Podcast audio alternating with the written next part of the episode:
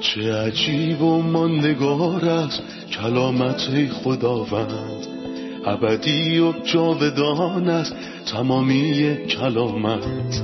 همچون نهری خروشان است بر قلب تشنه کلام تو برترین است تسلی قلب من.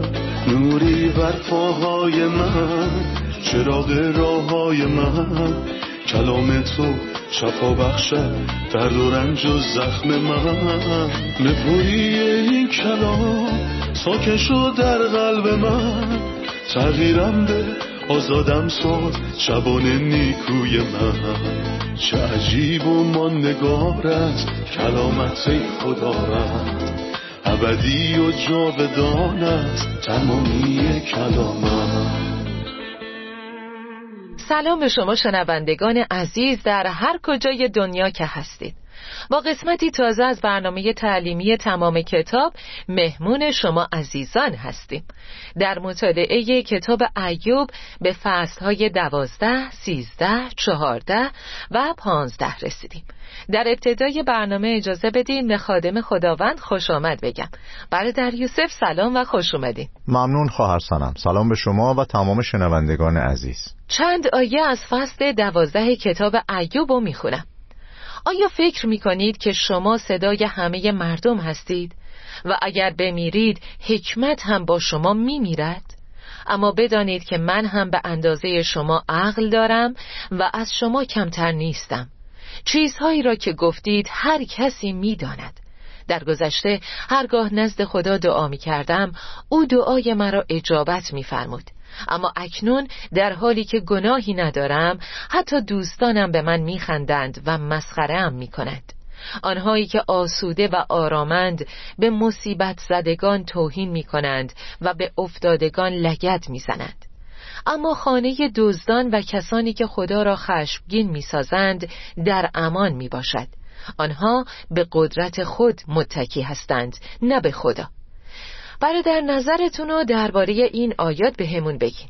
در فصل دوازده کتاب ایوب اون به سخنانش ادامه میده و حکمت دوستانش رو به سخره می‌گیره. گفته های دوستان ایوب فقط بخشی از حقیقت رو در خودشون دارن. خداوند علیه کسانیه که مرتکب گناه میشن. این حقیقت داره اما بخشی از حقیقته.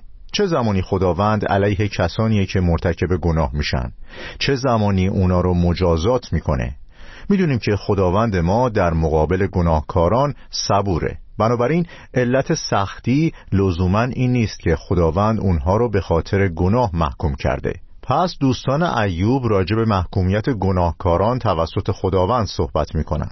در مورد ایوب خداوند مردی نیک عادل و بیگناه و مورد آزمایش قرار داد. برای همین کلمات دوستان ایوب در مورد ایوب حقیقت نداره. اونا تصور می‌کنن که حکمتی کامل دارن. بنابراین ایوب حکمت اونا رو به سخره می‌گیره. اون در جواب دادن با لحنی انتقادی صحبت می‌کنه و نشون میده کلماتی که دوستانش بیان می‌کنن حقیقت نیست و مردم نباید به دنبالش باشن. اون میگه آیا فکر می‌کنید که شما صدای همه مردم هستید؟ و اگر بمیرید حکمت هم با شما میمیرد. اما بدانید که من هم به اندازه شما عقل دارم. منظور ایوب اینه که من هم به اندازه شما این مسائل رو درک می‌کنم و به اندازه شما از این حقایق آگاهی دارم. داستان با اونچه شما بیان می‌کنید متفاوته. ایوب در آیه چهار میگه اما اکنون در حالی که گناهی ندارم حتی دوستانم به من میخندند و مسخرم می‌کنند. شخصی بیگناه مورد تمسخر دوستانش قرار گرفته.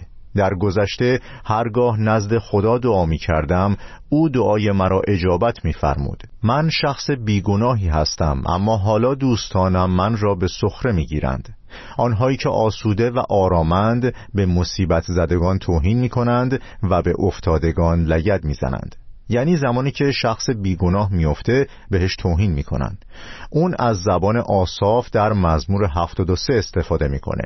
زیرا از دیدن موفقیت اشخاص متکبر و شریر حسد میورزیدم. و اما خانه دزدان و کسانی که خدا را خشمگین می‌سازند در امان می‌باشد. آنها به قدرت خود متکی هستند نه به خدا. ایوب میگه کسانی که داراییشون رو خودشون به دست میارن دارایی ها و گنج هاشون نماد خدای آنهاست. آنها دارایی خود را به دست میآورند و به قدرت خود متکی هستند. فخر می فروشند و در دارایی های خود شادمانی می کنند در حالی که من به عنوان یک انسان بیگناه مورد نفرت دیگران هستم و سوژه تمسخر دوستانم هستم. در آیه هفت اون میگه چیزهایی که شما به عنوان حقیقت به زبان میارید و میگید هیچ کس از این حقایق آگاهی نداره کافی پیش ماهیان دریا برید تا همین حقایق رو بگن. نباتات زمین برایتان بیان می کنند و حتی ماهیان به شما می گویند که دست پرقدرت خدا همه چیز را آفریده. درباره عظمت خداوند ایوب میگه همه انسانها این حقیقت را می‌دانند. ماهیان دریا و نباتات زمین و حتی کوه ها می‌دانند که خداوند چقدر عظیم و قدرتمند است. ولی خدا او نشان داد که خداوند رو می‌شناسه. از آیه سیزده شروع کرد و به دوستانش گفت که چه حقایقی رو درباره خداوند می‌دونه. اون همه چیزو درباره خداوند می‌دونه. اون به دوستانش میگه اکنون به چیزی جز آنچه شما میگید نیاز دارم. به محبت، همدردی و مهر خداوند نیاز دارم. به رحم و مهربانی خداوند نیاز دارم. اون به دوستانش میگه شما درباره خداوند قدرتمند و عظیم به من میگین اما انسان به چیزهای دیگه هم نیاز داره. دوستان ایوب درباره خداوند در آیه سیزده گفتند خدا دانا و تواناست و خدا دارای بصیرت و قدرت است. آنچه را که خدا خراب کند هیچ کسی نمی‌تواند آباد نماید. اگر خدا کسی را به زندان بیاندازد کسی نمی‌تواند او را آزاد کند. هرگاه باران را متوقف سازد زمین خشک می شود و اگر طوفان را بفرستد زمین را زیر آب غرق می کند در اصل ایوب گفت من درباره خداوند و خصوصیات اون چیزهای زیادی می‌دونم. میگه شما درباره خداوند چیزهای زیادی گفتید. کافی نزد ماهیان دریا برید تا این حقایق رو به شما بگن. کافی از هر مخلوقی بپرسید. من هم به شما درباره خداوند میگم. جملات ایوب خیلی زیباتر از سخنان دوستانشه. اون درباره دانا بودن و توانایی خداوند سخن گفت و اینکه خداوند دارای بصیرت و قدرته. تمام این جملات نیکو هستند و نشون میدن ایوب خداوند رو می‌شناسه و همواره با خداوند ارتباط داشته. اون به خداوند هدایا و قربانی تقدیم می کرد و دعاهاش اجابت می شد حالا ایوب در موقعیتیه که به چیز دیگه ای نیاز داره. اون به خداوندی بخشنده و پررحم نیازمنده که در کنار انسان می ایسته. در فصل سیزده می خونیم چیزهایی را که بیان کردید من قبلا دیده و شنیده بودم. هر چیزی را که شما می‌دانید من هم می‌دانم و از شما کمتر نیستم. اما می‌خواهم که با قادر مطلق صحبت کنم و با او بحث نمایم ولی شما حقیقت را با دروغ میپوشانید و طبیبان بیکفایتی هستید اگر به راستی عاقل می بودید حرفی نمی زدید حالا به دلایل من توجه کنید و به سخن من گوش بدهید چرا دروغ می‌گویید؟ فکر می کنید دروغ چه منفعتی برای خدا دارد؟ می‌خواهید به بهانه طرفداری از او حقیقت را بپوشانید و ادعای خود را ارائه نمایید اگر خدا از نزدیک به شما نگاه کند آیا چیز خوبی در شما پیدا می کند؟ آیا می توانید او را هم مثل انسانها فریب بدهید؟ بدانید که اگر از این کار دست نکشید خدا شما را جزا خواهد داد و قدرت او شما را به وحشت می اندازد. دلایل شما بیمعنی و ادعایتان مانند دیوارهای گلی سست و بی اساس است. کمی راجع به جوابهای آتشین ایوب صحبت کنیم برادر. در این بخش ایوب از دوستانش چیزی خواست و بعد از صمیم قلب از خداوند درخواستی کرد. ایوب از دوستانش چی می‌خواست؟ در آیه پنج در واقع داره میگه اگه به راستی عاقل بودید حرفی نمی‌زدید. بیش از حد صحبت می‌کنین و به بهای جان من خدا رو تمجید می‌کنین. سعی دارید خداوند رو فریب بدید و اگه اینطوره ترجیح میدم ساکت باشین و حرفی نزنین. سکوت بهتر از سخنانیه که شما به زبان میارید. مرد حکیمی در امثال 17 آیه 28 گفت اگر شخص احمق خاموش باشد و حرف نزند او را دانا می شمارند حقیقتا وقتی شخصی احمقانه صحبت می‌کنه بهتره که سکوت اختیار کنه. درخواست صمیمانه ایوب از خداوند به اون اجازه میده تا با خداوند بحث کنه. اون در فصل سیزده میگه اما می‌خواهم که با قادر مطلق صحبت کنم و با او بحث نمایم. و حتما خدا به این درخواست جواب میده ولی نه الان. او در فصلهای آخر کتاب ایوب به این درخواست جواب میده. بسیار عالی. در فصل سیزده آیه سیزده ایوب هنوز با دوستانش سخن میگه. پس خاموش باشید و به من فرصت بدهید که حرف خود را بزنم و بعد هرچه می‌خواهد بشود. با این کار جان خود را به خطر می اندازم هیچ امیدی ندارم. گرچه خدا مرا بکشد در حضور او از خود دفاع خواهم کرد. ممکن است با راستگویی خود نجات یابم چون شخص بیگناهی هستم. با جرأت در پیشگاه خداوند می ایستم. اکنون به سخنان من گوش بدهید و به توضیحات من توجه کنید. ادعای من این است. من می‌دانم که تبرئه می شوم. خدایا آیا برای متهم کردن من می آیی؟ اگر چنین است من آمادم تا ساکت شوم و بمیرم. خدایا از تو فقط دو تقاضا دارم و اگر آنها را اجابت میفرمایی آنگاه می‌توانم با تو روبرو شوم. از مجازات من دست بردار و با حیبت خود مرا به وحشت نینداز. خدایا اول تو حرف بزن و من پاسخ خواهم داد یا اجازه بده حرف خود را بزنم و آن وقت جواب مرا بده به من بگو که گناه و تقصیر من چیست و خطاهای مرا نشان بده چرا روی خود را از من میپوشانی؟ چرا با من مثل دشمن خودت برخورد می‌کنی؟ آیا تو سعی می‌کنی مرا بترسانی؟ من چیزی بیشتر از یک برگ نیستم آیا به یک پرکاه حمله می کنی؟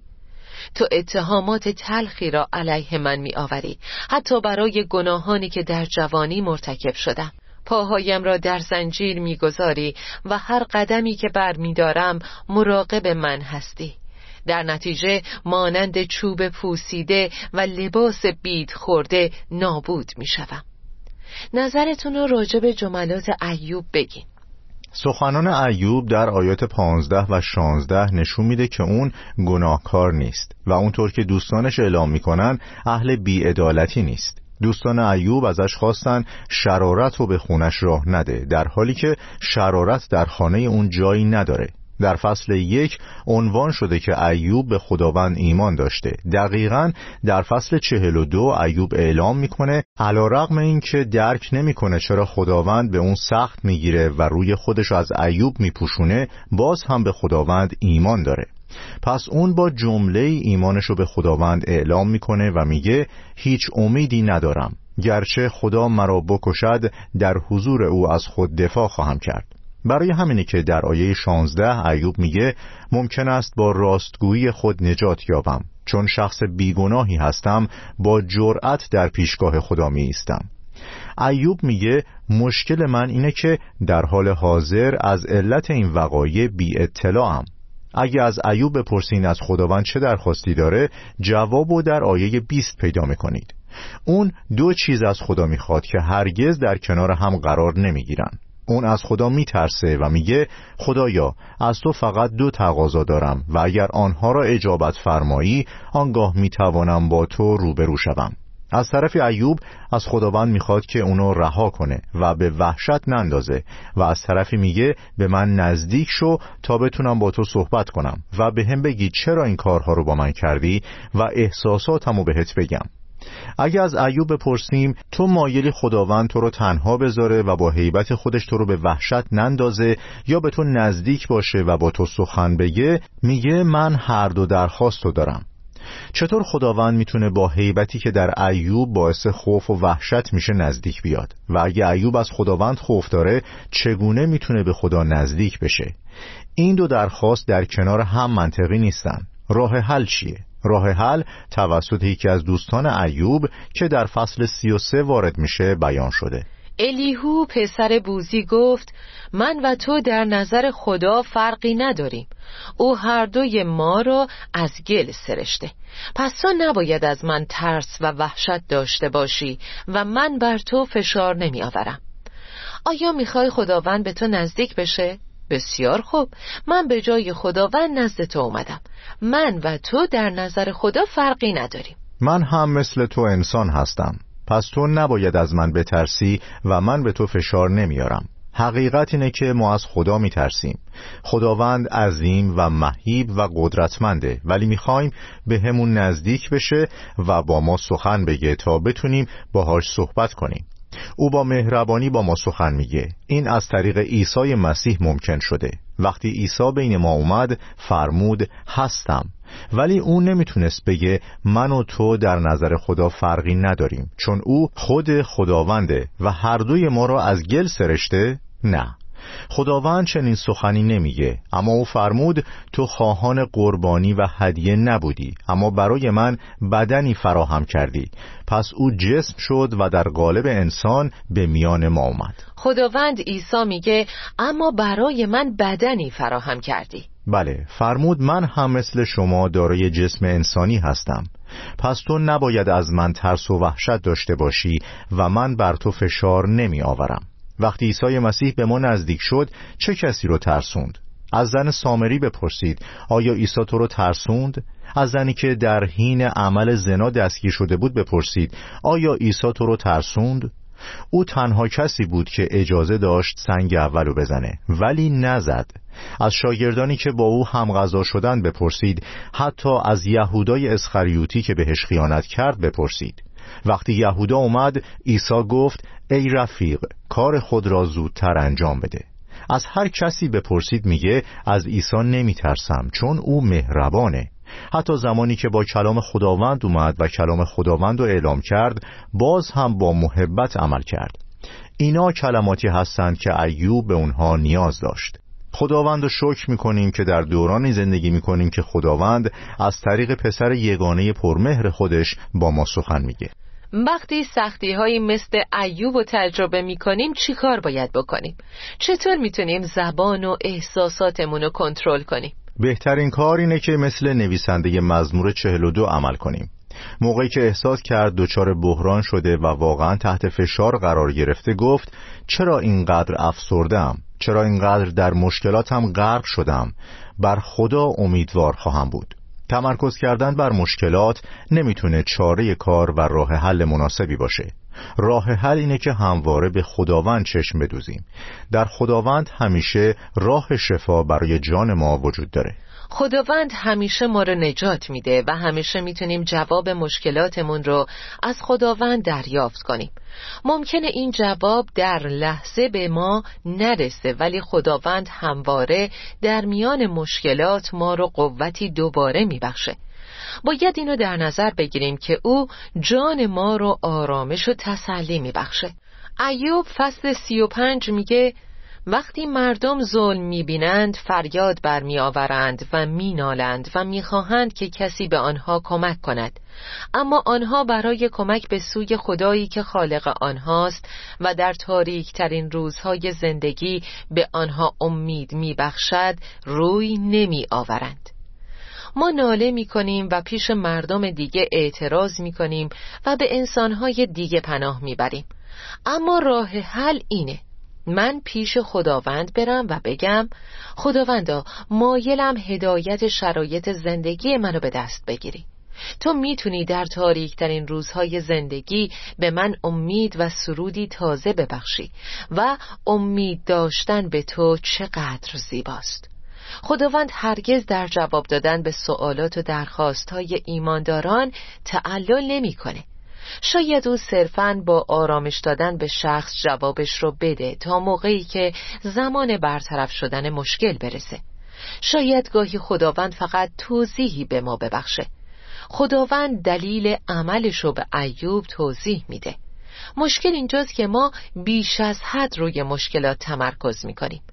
وقتی که مشکلات در مقابل ما بزرگتر میشن ما خداوند رو فراموش می‌کنیم و فقط مشکلاتمون رو می‌بینیم.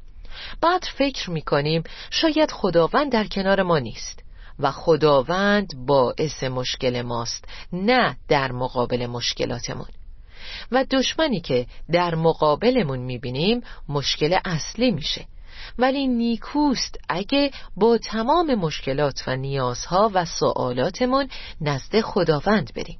او قدرت فراهم کردن تمام نیازمون رو داره. باید هر وقت دچار مشکلی شدیم به خداوند پناه ببریم. نباید خداوند رو قضاوت کنیم و بگیم چرا این کارو با من می‌کنی؟ باید با روحیه یادگیری نزد خداوند بریم. چون می‌خوایم حقیقت رو درک کنیم.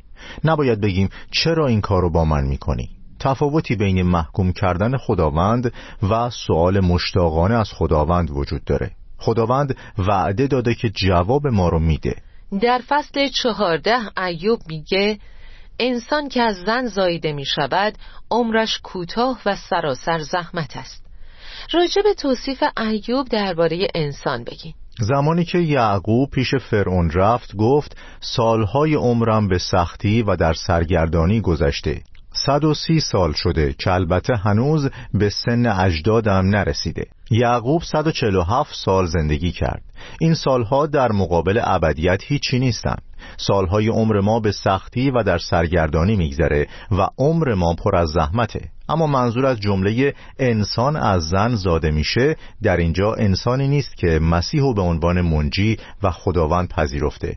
چرا که شخص ایماندار به فرزند خانده خداوند تبدیل میشه. کسی که ایمان نداشته باشه انسانی که از زن زایده شده و هنوز فرزند خداوند نیست. هر کسی که به خداوند عیسی مسیح به عنوان منجی ایمان بیاره دیگه فقط از زن زایده نشده بلکه از خداوند تولد دوباره دریافت کرده. فرزندان خداوند که به عیسی مسیح ایمان دارن وعده روزهای پر از زحمت ندارند درسته که در زندگی اونها زحمت وجود داره اما به عنوان ایمانداران به ما وعده داده شده که تسلی الهی و شادمانی که منشأ اون آسمان هاست و دریافت می‌کنیم. اما اگه فقط به عنوان انسان زاده شده از زن زندگی کنیم زندگی ما پر از زحمت خواهد بود. زمین هیچ بار نیکویی نداره. هر کس از آب زمین بنوشه دوباره تشنه میشه. هیچ کس به اندازه سلیمان از زندگی در زمین لذت نبرد. با این حال سلیمان گفت فهمیدم که همه آنها چون دویدن دنبال باد بیهوده و بیفایده بودند. عزیزان بعد از استراحتی کوتاه برمیگردیم.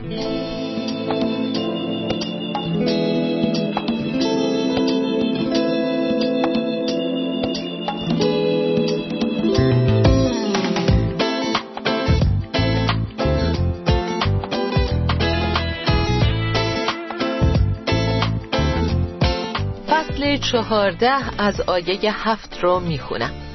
برای یک درخت این امید هست که اگر قطع گردد دوباره سبز شود و شاخه های تازه دیگری بیاورد. هرچند ریشش در زمین کهنه شود و تنهش در خاک بپوسد باز هم وقتی که آب به آن برسد مثل یک نهال تازه جوانه می‌زند و شکوفه میآورد. اما انسان وقتی که مرد فاسد می شود و از بین می رود و کجایند آنها؟ برادر یوسف این آیات رو توضیح بدین ایوب زندگی خودش رو به یه درخت تشبیه می‌کنه. اون میگه حتی اگه این درخت قطع بشه باز هم امید وجود داره که این درخت دوباره سبز بشه. حتی اگه ریشه های این درخت در زمین کهنه بشه مثل یه نهال تازه جوانه می‌زنه. کافیه که بهش آب برسه. شکوفه ها و جوانه ها وقتی که ایوب میگه مرگ پایان زندگی نیست از این کلمات استفاده می‌کنه. پس از مرگ هم حیات وجود داره. مثلا در آیه چهارده همین فصل از کتاب ایوب این حقیقت رو مشاهده می‌کنیم. وقتی انسان میمیرد آیا دوباره زنده می شود اما من در انتظار آن هستم که روزهای سخت زندگیم پایان یابد و دوران شادکامی فرا رسد.